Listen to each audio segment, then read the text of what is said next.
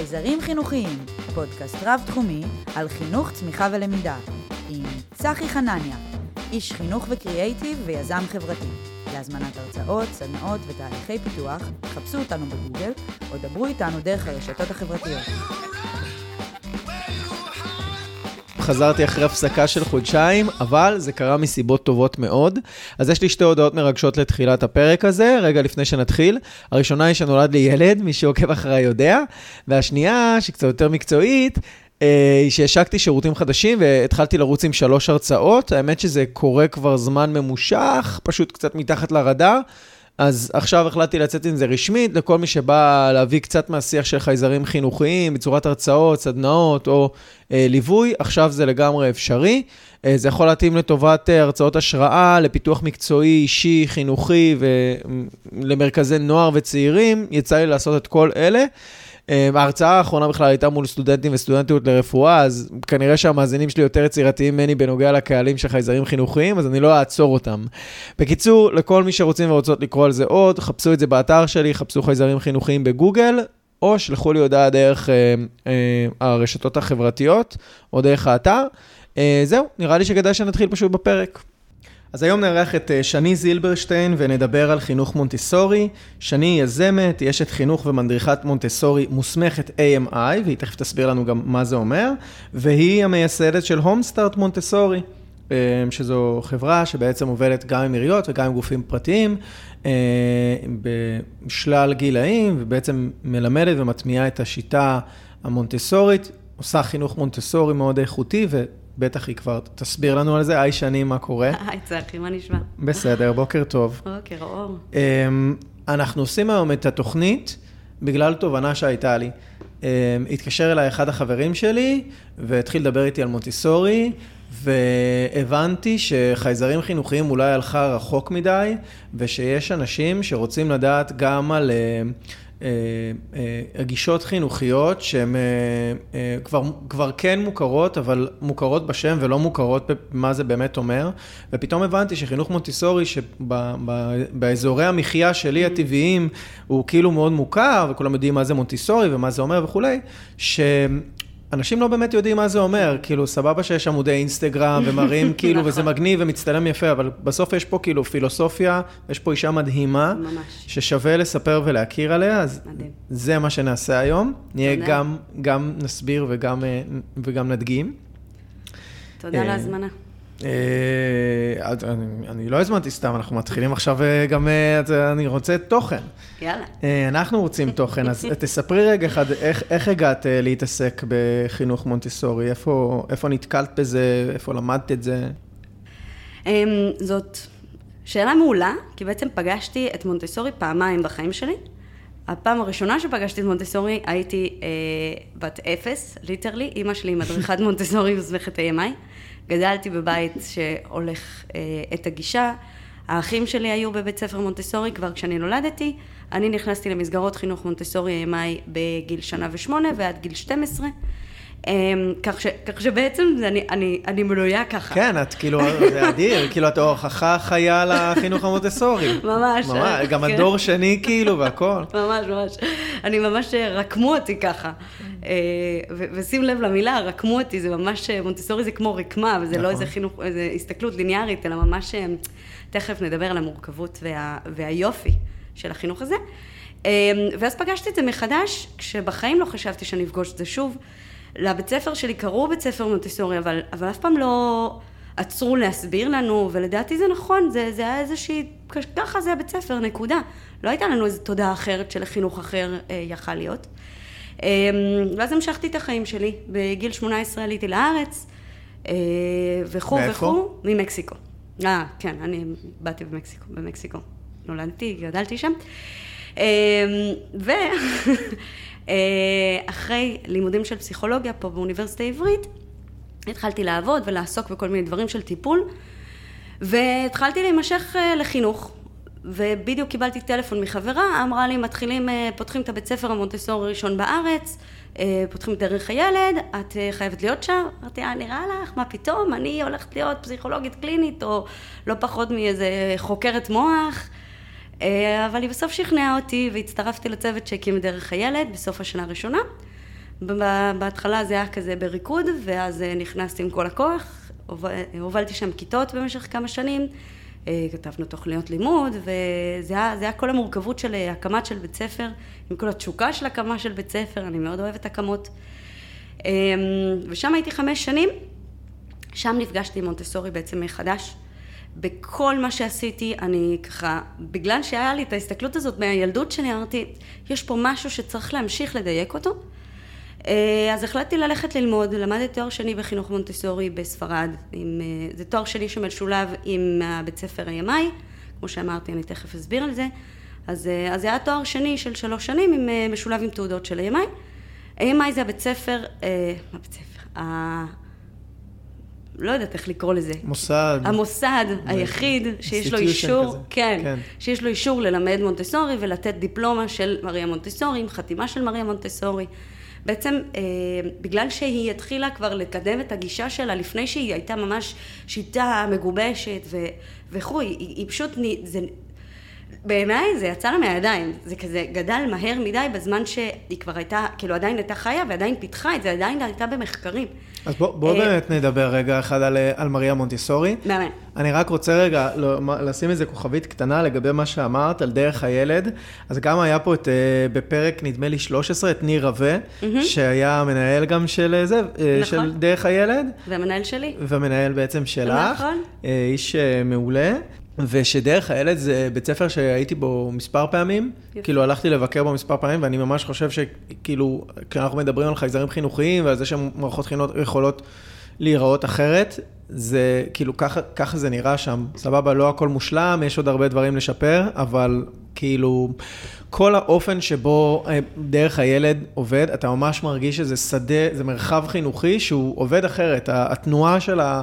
של התלמידות והתלמידים בו נראית אחרת, הכיתה נראית אחרת, כיתה מונטסורית, בטח גם נגיע לזה. אני גם אדגיש שאני חושבת שמשהו שדרך הילד עשה מאוד נכון, זה שהביאו לנו, כבר אז הביאו לנו קורסים של AMI בקיץ, ולאט לאט התחילו לשלוח, אה, מהמורות התחילו לשלוח אנשים לכל מיני מדינות, לגרמניה ולאיטליה.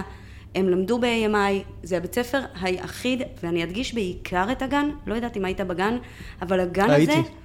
הוא פשוט, זה בדיוק מה שמונטסורי זה. נכון. זה זה. ממש. זה ממש נראה כמו, כמו, כאילו זה, זה, זה חינוך מונטסורי by definition. ממש, לפי הספר. אבל בואי נחזור רגע למריה. יאללה. אז אנשים לא יודעים, מלא מכירים, כאילו מונטסורי וזה, חרוזים, אז זה, הפפה, הפפיר, כן, זה, כן, האימהות כן. המשקיעות והכל. הקשת המונטסורי. אבל מי זאת? מי זאת? מי זאת? יאללה, אז מריה מונטסורי. מי זאת מריה מונטסורי? גאון, כן. פשוט גאון. גאון. יש לי חבר אה, שצריך להגיע לפה יום אחד, ארז לבקוביץ'. והוא אומר, פשוט זו אישה שלא נולדים הרבה אנשים כמוה ממש, בעולם. ממש, איזה קטע. היא, היא פשוט אישה שהיה לה הכל. היא גם הייתה סופר פמיניסטית לפני שפמיניזם היה בכלל קטע. Uh, היא, היא פרצה את כל הגבולות של תקופתה, גם הייתה הרופאה הראשונה באיטליה ואחת הראשונות בכל אירופה, כלומר בכל העולם, כי זה היה עולם אז, 1900 Uh, גם uh, הייתה מהנדסת, כלומר בגיל 13, כי הייתה אמורה לסיים ללמוד, היא החליטה שהיא הולכת להיות מהנדסת, דבר שנשים לא עשו. אז היא גם מהנדסת, גם רופאה, אה, התמחה בפסיכולוגיית אה, ילדים, הייתה פסיכיאטרית, אנתרופולוגית.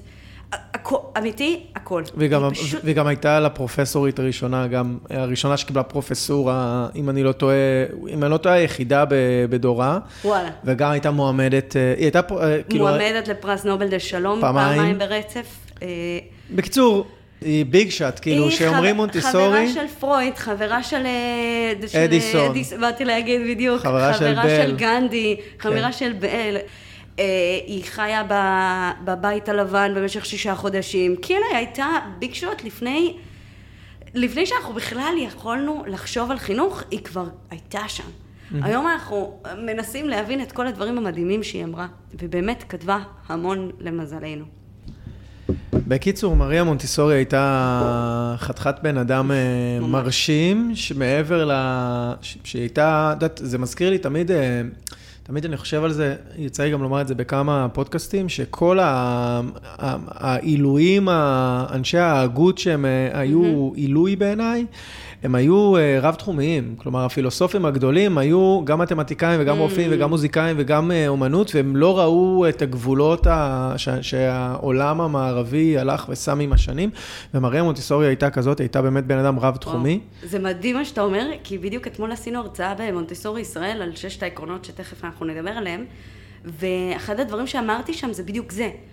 שהגאונות בעיניי של חינוך מונטסורי זה, זה ההסתכלות הבין-תחומית הזאת שמאפשרת לילדים ליצור כל כך הרבה אסוציאציות בין תחומים שונים, שפשוט הילד נהיה יותר אינטליגנט. ממש. כי, כי זה ככה. ממש, ממש, זה ממש ככה. אז אנחנו כבר, אנחנו כבר, כבר מתפרצת לדלת פתוחה. כן. בואו נתחיל לדבר רגע אחד על, אוקיי, דיברנו מונטסורי, הבנו, פה פה פה, אבל בואו נדבר רגע אחד על ה, על ה... אני רוצה שנדבר גם על התיאוריה וגם על הפרקטיקה. על התיאוריה מבחינה העקרונית. Mm-hmm. אני אספר לך גם למה חשוב לי להביא את זה לפרק. אמ, אה, עוד חבר דיבר איתי על מונטיסורי. אה, כזה, אתה יודע, אתה מבין בחינוך, תגיד כאילו מה הקטע כאילו עם מונטיסורי, והוא אמר לי, אנחנו עושים ככה, אנחנו עושים ככה, אנחנו עושים כל מיני דברים של מונטיסורי, ואז אמרתי לו, תגיד, מה, מה, כן, למה בעצם אתה עושה את זה? מה הערך שזה משרת? כלומר, ואז פתאום הבנתי ש...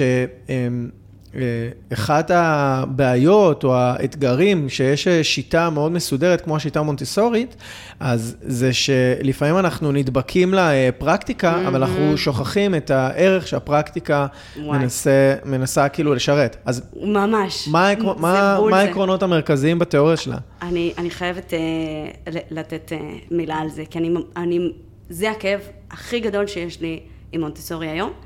ואני חלוקה בתוך הדבר הזה, כי מצד אחד אני אומרת, זה מרגש שאנשים מתחילים להסתקרן ו- ולחקור, והם רוצים לדעת, וזה טוב, ולאט לאט הם יגיעו לאסנס. ומצד שני זה שובר לי את הלב, כי הרבה פעמים אני רואה שבאמת נשארים שם, בתמונות היפות של האינסטגרם, בתרגילים, ואפילו אני, אני לוקחת עוד צעד קדימה, ואני אומרת, ההורים, מתוך, לפעמים זה אנחנו, אנחנו לא יודעים להיות הורים. אז מתוך הבלבול הזה ש, שנוצר, הופכים את הבית לגן. וזו סכנה סופר סופר גדולה, כי אנחנו עלולים לסכן את הקשר הכי חשוב שיש לילד שהוא עם ההורים שלו. ברגע שאנחנו מנסים להפוך את הבית שלנו לגן. אז ממש חשוב לעשות את ההבדל הזה בין איך כיתה צריכה להיראות, לאיך בין, איך בית יכול, יכול וכדאי שיראה או יתנהל, במונטסורי, לא מונטסורי, חינוך אה, פרוגרסיבי וכו'. כלומר, אם אני לוקח ומחבר רגע אחד את הדברים שאת אומרת, אז בעצם מה שאת אומרת זה שיש את התורה המונטסורית, בתורה המונטסורית יש עקרונות, והעקרונות האלה באים לידי ביטוי בכל מרחב חינוכי mm-hmm. או טיפולי באופן אחר. ואל לנו להתבלבל שמה שאנחנו צריכים לעשות זה להסתכל על השיטה המונטסורית כפי שהיא באה לידי ביטוי במוסדות החינוך, mm. ולהעתיק אותה הביתה. בול, בול, בול. ואני חושבת שזאת, אה, זה, זה, זה משהו שכדאי לשים... אה, לשים עליו דגש. טוב, אז uh, שמנו דגש, אפשר להמשיך. אז שאלת אותי לגבי מהם העקרונות של החינוך המונטסורי. אני חושבת שאם אנחנו מדברים ברמה פילוסופית, אנחנו uh, סופר מאמינים בחשיבות שיש לסדר בחיים של ילד. כלומר, אנחנו ממש... uh, מאמינים בדבר הזה, בסיסמה הגדולה הזאת של החופש בתוך גבולות, ו, ומתוך הלמידה המאוד גדולה שיש לנו על הילדים והתודעה הזאת של, של חקר, כלומר, בגלל שמונטסורי הייתה בעצם מדענית, אז כל הפילוסופיה היא בנויה על חקר, והתפקיד של המבוגר בחיים של הילד הוא בעיקר להיות סקרן. זה, היא בעיקר, התפקיד הוא להיות סקרן לחיים של הילד, להיות, ללמוד לתצפת, ללמוד באמת לראות, ללמוד להקשיב למילים ולתנועות של הילדים בכל שלב התפתחותי. אם הוא מתנהג בצורה מסוימת, אז, אז לפני שאני מגיבה בצורה מסוימת, אז אני, אני רוצה להפריד בין התגובה שלו לתגובה שלי, ו, וללמוד להסתכל, ו, ולשהות שם לרגע. Mm-hmm. אני חושבת שזה אחד הדברים הכי חשובים אה, של מבוגר מונטסורי בחיים של ילד, וזה זה, זה, זה תרגול, אתה יודע. אה, ובתוך הדבר הזה אנחנו יודעים לה, ליצור את הסדר שלו הילד זקוק. בכל שלב התפתחותי ילד זקוק לסדר אחר. סדר זה מבחינתי, ככה אני, אני אוהבת להקביל את זה, אמ, כמו כשאנחנו יוצאים לטיול בטבע, ואנחנו מטיילים ו- ואנחנו מסכימים ללכת לאיבוד בתוך הטבע. Mm-hmm. כי יש לנו את הדגלים החמודים האלה של אה, רשות הטבע והגנים שסימנו לנו, mm-hmm. ואז אנחנו יכולים ללכת לאיבוד, כי אם אני, רגע, נבהל ולא יודע איפה אני, אז אני מסתכל, יש שם דגל, אני יודעת מה המסלול. עכשיו אני יכולה שוב ללכת לאיבוד, ובאמת ליהנות מהדרך כי אני שמור. וזה מה שאנחנו רוצים ליצור עבור הילד. מקומות, אנחנו קוראים לזה נקודות עניין, או נקודות אה, אחיזה, או נקודות, לא משנה מה, point of interest באנגלית. נקודות שמהן הילד יכול להיאחז כדי להחז... להחזיר לעצמו ולחוות את עצמו בחופש. הוא בטוח, אז הוא יכול להיות חופשי.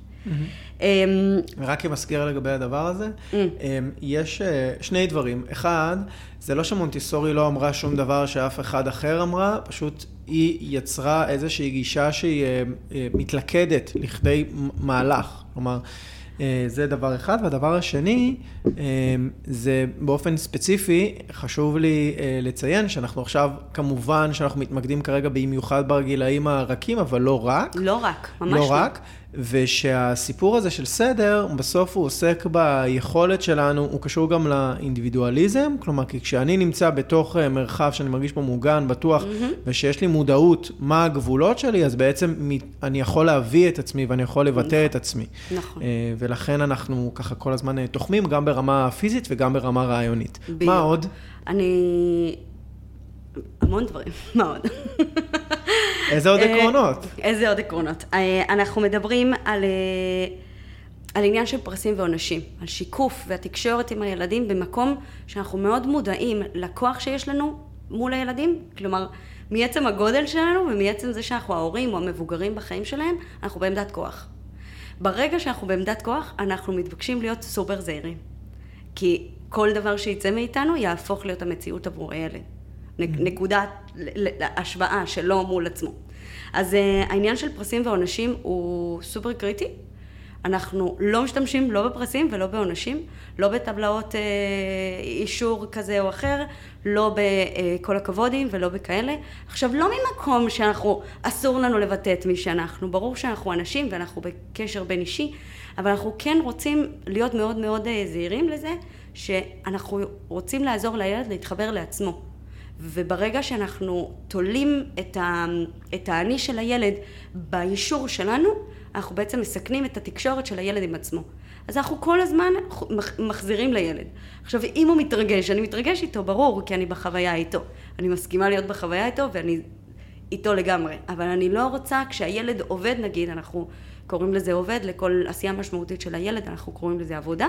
אז ברגע שילד עובד, אני לא עוברת לידו ואומרת לו, כל הכבוד, איזה יופי אתה מצייר, כי אני בעצם מנתקת אותו מהחוויה שלו ומעבירה את הפוקוס שלו אליו. נכון. אליי. אני אוסיף על זה עוד משהו שמונטיסורי אמרה, בעצם נו. בשיטה המונטיסורית, קוראים לה, מה שלא קוראים לזה מורים, קוראים לזה מדריכים נכון, או מלווים. נכון. למה? כי בעצם בתוך המטען השיחי הזה, כלומר, איך שאנחנו מכנים את זה, יש, אה, יש, אה, זה משקף איזשהו mindset, אה, איזשהו הלך רוח, שהתפקיד שלנו במהלך החינוכי, באינטראקציה החינוכית, היא לא, זה בסוף עוסק בסמכות של הידע. כלומר, הידע לא עובר ממני אליך, אני זה שיודע את האמת, ואני עכשיו אלמד אותך את האמת, אני אלמד אותך מה עושה, אלא האינטראקציה היא אינטראקציה יותר דיאלוגית בין, ה, בוא נגיד, ההורה או המבוגר או המדריך, לבין המושא החינוך, בוא נקרא לזה, mm-hmm. הילד, הילדה וכן הלאה, ובעצם אנחנו מקיימים מרחב שהוא מרחב שבו התפקיד שלנו לא להעביר את הידע, אלא לתת לדברים לנבוע מתוך הילד ולהכווין. יותר, יותר הכוונה בדיוק. ופחות אה, הוראה. אגב, זה מתאפשר לנו בזכות עוד עיקרון, שזה הסביבה הארוחה, הסביבה המוכנה מראש. Mm-hmm. התפקיד, ספציפית בתוך הכיתה, אבל גם בבית, מה שאנחנו רוצים זה לדאוג לזה שכמות הגירויים עבור הילד היא כמות שהילד יכול להכיל, שדברים מסודרים, הדברים מונחים... אה, מונגשים, סליחה. אה, כיתת מונטסורי, כמו שאמרנו קודם, בעצם כל הקוריקולום, כל מה שילד יכול ללמוד פה, נמצא שם. הוא לא אצלי במורה. נגיד רק שקוריקולום, למי שלא יודע, זה שפה של אנשי חינוך. קוריקולום זה אה, ליבת התוכן שמועברת בכיתה. בדיוק. אה, למשל, תוכנית הלימודים, נגיד בהיסטוריה, מה שנלמדו בכיתה י"א, זה הקוריקולום של כיתה. אז יופי, אז מעולה. אז תודה על הדיוק. כיתה מונטסורית, דרך אגב, כיתה מונטסורית, אנשים לא יודעים את זה. כאילו, צריך לזכור שאת ואני מדברים, יש לנו בראש כיתה מונטסורית. אתה נכנס לכיתה מונטסורית, היא לא נראית כמו הכיתות ש... טוב, את למדת בחינוך מונטסרי, נכון. אבל היא לא נראית כמו הכיתה, אנחנו לא, אנשים לא מכירים, כאילו שככה, זה נכון. כיתה שזה כאילו, יש כזה כמו זולות כאלה, יש מרחב כזה אחד מרכזי שאפשר נכון. כאילו ללמוד שנראה כזה כמו כיתה, שולחנות עגולים ולא מרובעים, יש פינה אחת לא עם מחשב, פינה בהכרח, יש אחת. כאלה שהם מרובעים. יש, יש שולחנות של יחיד ויש שולחנות של קבוצות ויש לא, אני אומר, אני אומר. עגולים, כאילו, מבחינת ה... אה, יש אה, שולחן שאתה רואה שהמטרה שלו זה לייצר אה, למידת. עמיתים. למידת עמיתים, זאת הכוונה, לא ספציפית על הזה. סבבה. אה, זהו, אז כאילו תכתבו, תכתבו בגוגל כיתה מונטסורית, תסתכלו קצת איך זה נראה, זה מגניב. זה מאוד מגניב, זה מאוד מאוד שונה. אה, אסור לנו גם לטעות ולחשוב שאם זה שולחן עגול אז זה מונטסורי, ואם זה שולחן מעט זה מונטסורי. נכון. אני חושבת שמה שהתחלתי להגיד קודם, זה שכל המרחב ה- ה- של הזרימה הזאת מתאפשרת בגלל עוד עיקרון אחד שהוא הסביבה הערוכה. ברגע שאני כמבוגר משקיע בהכנה מראש של התכנים ושל הכיתה ושל המרחב הפיזי, מה שמתאפשר לי זה שהילד, כשהילד נמצא איתי, אני לא צריך ללמד את הילד, כי הסביבה נמצאת שם ללמד את הילד. הילד ילמד את עצמו דרך הסביבה, ואני יכולה פשוט לבלות איתם. אני יכולה פשוט לעמוד ולהסתכל עליהם. אני יכולה לשבת עם אחד או שניים ולדייק להם איזשהו משהו שאולי הם פספסו. אז הלמידה נהיית מאוד מאוד אישית. הלמידה אה, נהיית מאוד... אה, מאוד מתוך הרצון של הילד. הילד פוגש את עצמו דרך מראות, מגוון מראות שהם בסביבה. עכשיו, מראות, גם מראות אמיתיות, אבל גם מראות של מתמטיקה, מראות של שפה, מראות של אומנות, מראות של אוכל, מראות של ניקיון, מראות של מיליון דברים. מה שמעניין את הילד חייב להיות מונגש בצורה מסוימת, שאנחנו יכולים לקרוא לזה עזרים, אביזרים, תרגילים, כל אחד קורא לזה אחרת, אבל בפועל זה מה שאנחנו רואים באינסטגרם. את, את התמונות האלה של עשיתי תרגיל לילד הזה של העבר של טה-טה-טה, אז זה מה שאנחנו רואים. עכשיו, זה מאפשר בעצם את הקשר. זה, ש, שם אני נמצא. עיקרון שני זה המרחב בזמן. כלומר, לא כל 45 דקות השיעור נגמר.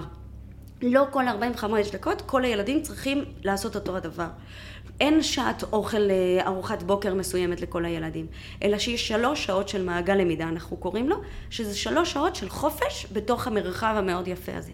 וכולנו חופשיים, גם אני המדריכה חופשייה שם, ואני נעה שם, ואני פה עם כמה ילדים וכמה עם כמה ילדים וטה-טה-טה.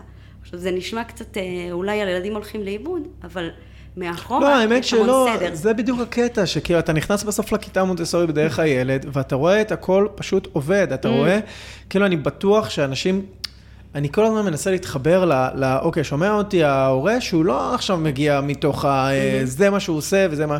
הוא שומע, זה נשמע, רגע, מה, הם עושים כאילו. בשלוש שעות האלה? לאן הם. הולכים? הם לא יושבים בכיתה, אז כאילו, אבל, אבל בבית, כאילו, אם אני אתן לו זה, אז הוא מתפזר, אז, הוא. אז כאילו, מה קורה בכיתה? ואתה. נכנס לשם ואתה מרגיש שיש הרמוניה, שהיא הרמוניה מדהימה, ופשוט יש סדר גם בתוך הדבר הזה, זה פשוט סוג של סדר שאנחנו, מי שגדלו על זה, על כיתה כאילו, כמו בית ספר, בוא נגיד המסורתי, אנחנו לא יכולים לדמיין את הסיטואציה הזאת, אבל יש, זה, זה פועל בסדר מופתי ו, ו, ומדהים ומאפשר, וממש מרגישים את זה באנרגיה בכיתה.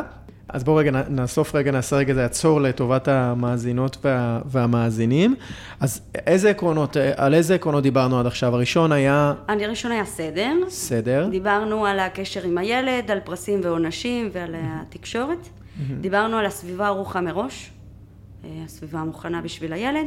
דיברנו על מעגל למידה, שזה המרחב של זמן הזה שאנחנו יוצרים בשביל שהילד יוכל לנוע בחופשיות, יפגוש את עצמו, ילמד את התדר של עצמו. אה, אנחנו דיברנו אה, על תפקיד המבוגר, בעצם מה המבוגר עושה, מכין את הכיתה או את המרחב מראש כדי שהוא יוכל לשהות עם הילד בתוך התהליכים שלו, בלי להתערב לו בדברים, אבל כן בנוכחות מלאה כשהוא נמצא איתו. אה, והעיקרון האחרון שאני רוצה לדבר עליו, זה בעצם מה שנגענו בו קודם, זה הקוריקולום, שזה כל הנושא של איך בעצם התוכנית, תוכנית הלימודים בנויה. אם אנחנו חושבים על, אה, על כיתות רגילות, סליחה על המילה רגילות, זו מילה שקשה לי, אבל אין לי מילה אחרת עדיין. מסורתיות. סבבה. אה, אז אנחנו חושבים על חוברות לימוד, נכון? וחוברות לימוד לוקחות את הילד עמוד אחד, עמוד שתיים, עמוד שלוש. הלמידה היא ליניארית.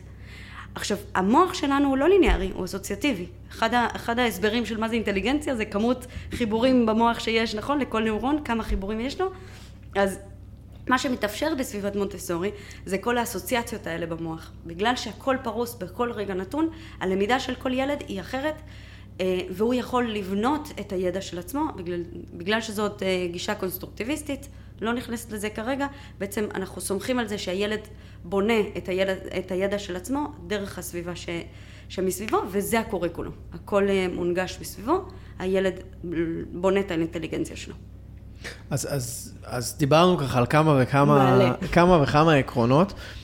ואני רוצה להזכיר, אני רוצה לגעת בשתי, בשתי נקודות. Mm. הנקודה הראשונה היא נקודה עניינית. כשרואים, כשנתקלים פעם ראשונה במונטסורי, יש לזה שפה מאוד מובחנת ועוד מאוד מובחנת. למשל, אני אצמיד רגע אחד בין, אה, בין העקרונות לבין הביטוי שלהם. Mm-hmm. יש את הנושא של הסדר והארגון של המרחב, אז mm-hmm. נניח אחד הדברים שמכירים זה ה... אה, אה, הזרים המונטסוריים, mm-hmm. או ההגשה של החומרים תמיד בתוך מגש, mm-hmm. והמגש תמיד מעץ והכול. Mm-hmm. המבריקות במונטסורי, האינטגרציה שעשתה בין המידעים, היא זו שלהכל יש סיבה. Mm-hmm. אין דבר שאין לו רציונל. מה שצריך להבין זה לא את המגש עץ, זה את העיקרון שעומד מאחורי מגש העץ. העיקרון שעומד זה להתחבר לאיזשהו משהו רגע יותר טבעי, אסתטיקה, אה, אה, גריעה חושית וכן הלאה. By the way, הדבר הכי מדהים וגאוני בשיטה המונטסורית בעיניי, יותר מכל דבר mm-hmm. אחר, זה מתמטיקה מונטסורית, mm-hmm. שזה באמת כאילו, וואו, כאילו כמה בן אדם יכול להיות חכם כדי לייצר כזה דבר. מתמטיקה מונטסורית, הדבר הכי יפה אצלה, זה שאתה נתקל, הזר שאתה נתקל בו בגיל 6, אתה תשתמש בו עד גיל 18 גם. כלומר, יש, מה, זה נבנה נדבך על נדבך על נדבך על נדבך על נדבך. בצורה כל כך אה, אה, מוחזקת, שזה כאילו, זה, זה ברמת ה... זה כל כך גאוני, שזה פשוט. הצליחה לזקק ולפשט את המתמטיקה לביטוי פיזי. זוכרים שהיה לנו בדידים כמו זה, אבל הרבה יותר טוב, כי עם הבדידים סיימנו בכיתה ב', הרי השתמשנו בבדידים ללמוד אה, חיבור, חיסור ו- וכפל. ומשם הפסקנו. בשיטה המונטסורית, הזרים ממשיכים איתך גם לפעולות מתמטיות יותר מורכבות, לא נרחיב על זה עכשיו, אבל תכתבו בגוגל מתמטיקה מונטסורית, זה פלא, זה פשוט דבר מדהים וגאוני. אז זאת הנקודה הראשונה, הזרים המונטסוריים. אני יכולה להגיד עוד משהו בטח, על זה? בטח, ברור. אני, אני אוסיף לגאונות הזאת שאמרת. אנחנו קוראים לזה אה, שהאביזר וההדגמה, בעצם האופן שבו אני מלמדת, הוא לא התוכן, הוא מפתח. אז מה שאני נותנת לילד, כל פעם כשאני מראה לו משהו, או מלמדת אותו לעבוד עם איזשהו עזר, זה מפתח, תראה.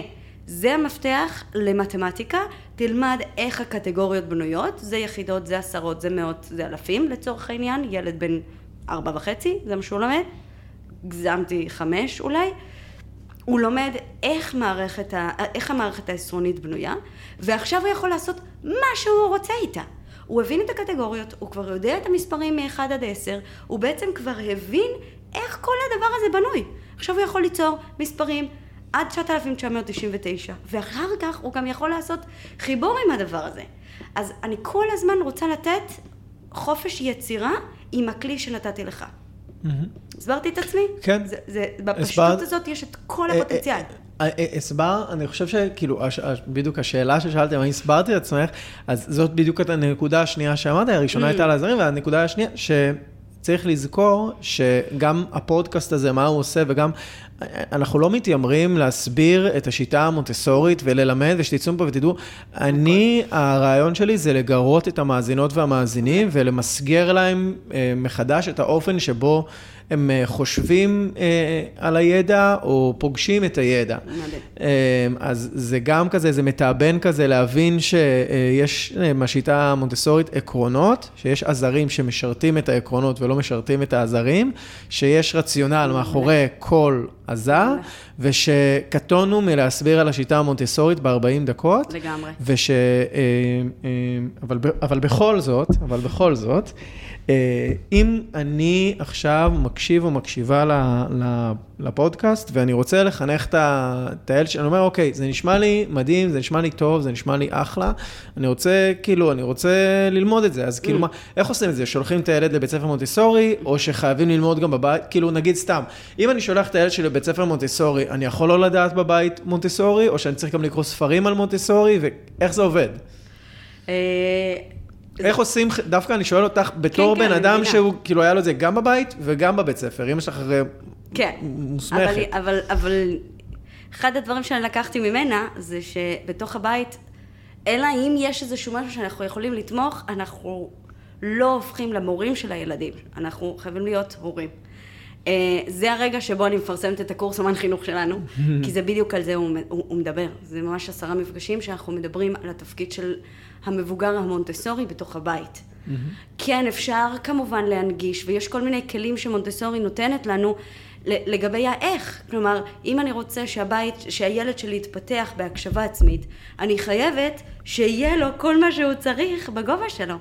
אם אני מדברת על ילד בן שנה, אז אני רוצה שתמיד המים יהיו בגובה שלו, והבגדים שלו יהיו בגובה שלו, והחיתול שלו יהיה בגובה שלו, והנעליים, כל מה שהוא צריך יהיה שם. אני רוצה לקבע מקומות ברורים וקבועים להחלפת חיתולים שהם בגובה שלו. תמיד אני מסרקת אותו באותו המקום. ולאט לאט אני יוצרת, כמו שאמרתי, את הסדר. אני תמיד מסבירה לו לפני מה שאני הולכת לעשות על הגוף שלו, ואני משיימת את מה שאני נוגעת לו כדי לפתח את השפה. אז זאת המודעות. בעצם מה אפשר לעשות בבית? לפתח מודעות לעצמנו ולילדים שלנו.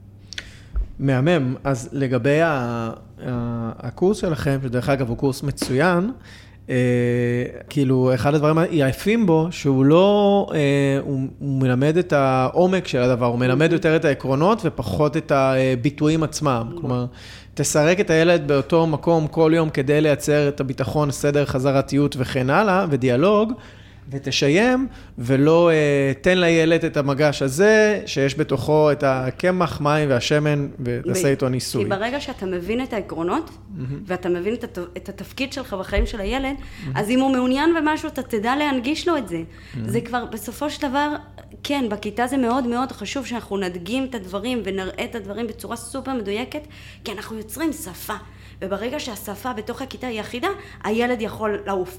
בכיתה, אבל זה, בבית, סליחה, זה לא ככה. אנחנו לא, לא יכולים לתת את הכלים האלה, כי זאת לא קהילה של ילדים שלומדים את אותה שפה.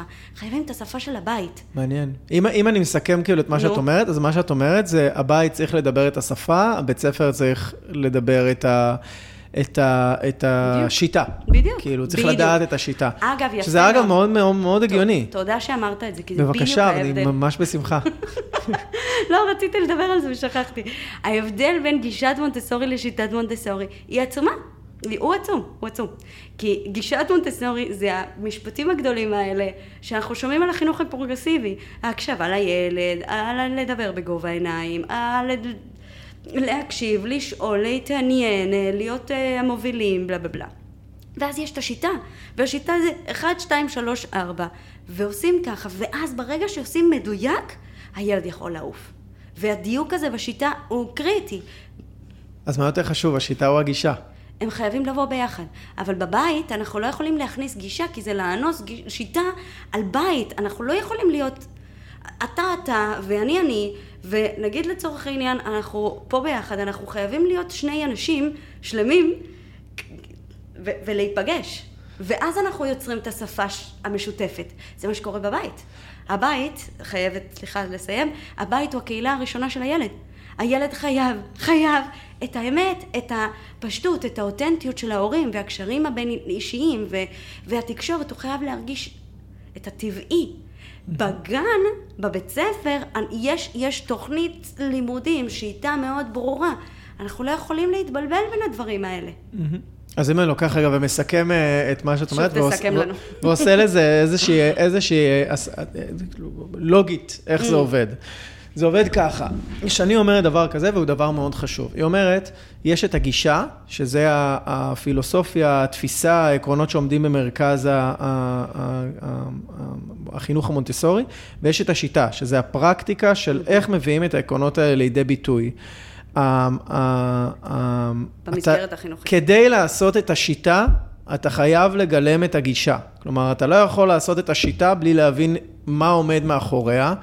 מצד שני, הבית לא חייב לעשות את הפרקטיקה המונטסורית, אלא לשמור על העקרונות שעומדים בלב העשייה המונטסורית. והשילוב הכימי, ההתמזגות בין זה לזה, בעצם סוגרת מעגל על. הילד, הילדה, התלמיד, התלמידה וכן הלאה. ומצמיחה אותו, כפי, ש, כפי שמונטסורי אה, אה, חזתה ורצתה וניבאה וחזתה ו, ועשתה. צפתה, היא אחד הדברים המיוחדים אגב של אה, מונטסורי, זה שלהבדיל מהרבה גישות חינוך אחרות, שבעצם מסתכלות, פיתחו איזושהי פילוסופיה של איך העולם אמור להיות, ואז הפכו את זה לשיטת חינוך, בעצם מלמעלה למטה. מונטסורי צומחת הפוך, היא בכלל לא הייתה אשת חינוך, היא הייתה רופאה, היא צפתה בילדים, הילדים לימדו אותה איך הם לומדים, והיא הפכה את זה לשיטה, ואז זה נהיה פילוסופיה. יופי של הזדמנות uh, לומר uh, משהו, את מתפרצת לדלת פתוחה, לומר משהו, אני מאמין רק בבטם אפ, בסדר? רק בלהצמיח mm. את הדבר.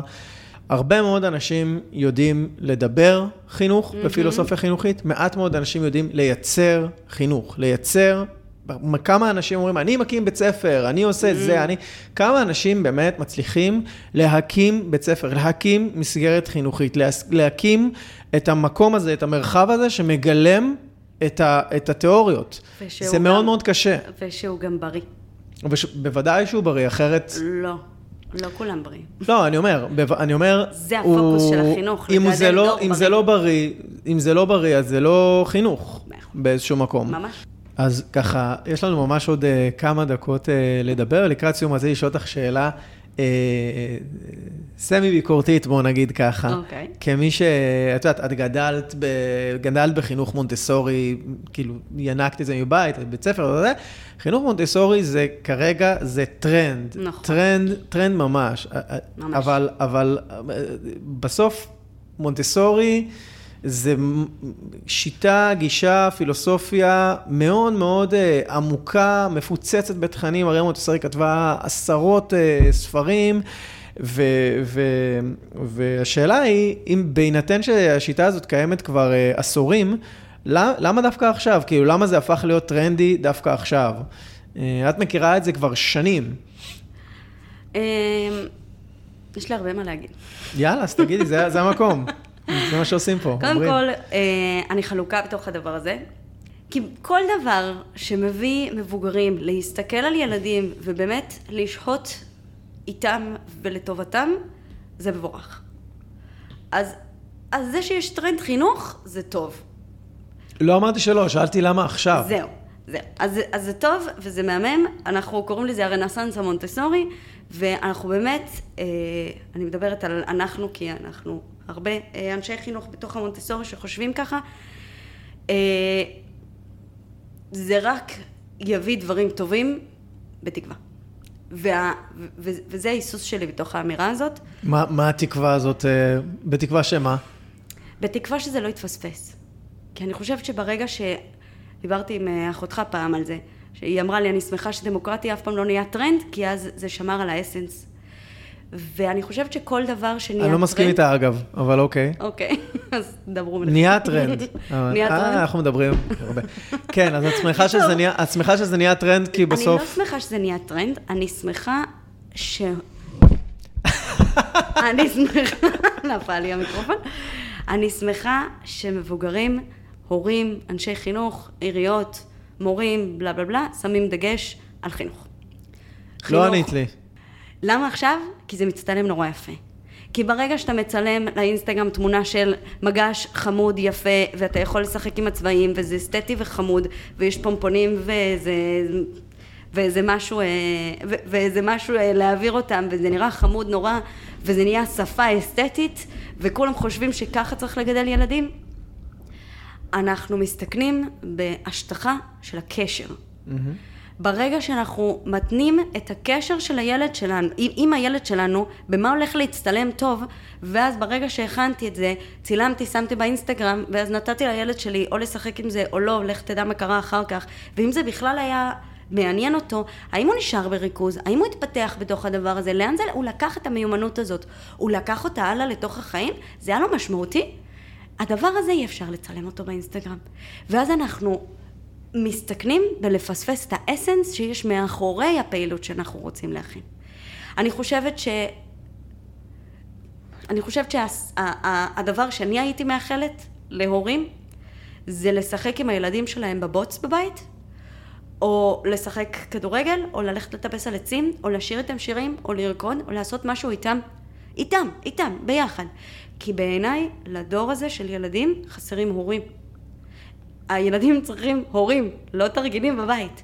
התרגילים, אם הם מתאימים, הם מתאימים לגן, לשיטה, לדרך, למשהו שהולך ונבנה ומטיס אותם לשמיים. בבית, תהיו איתם.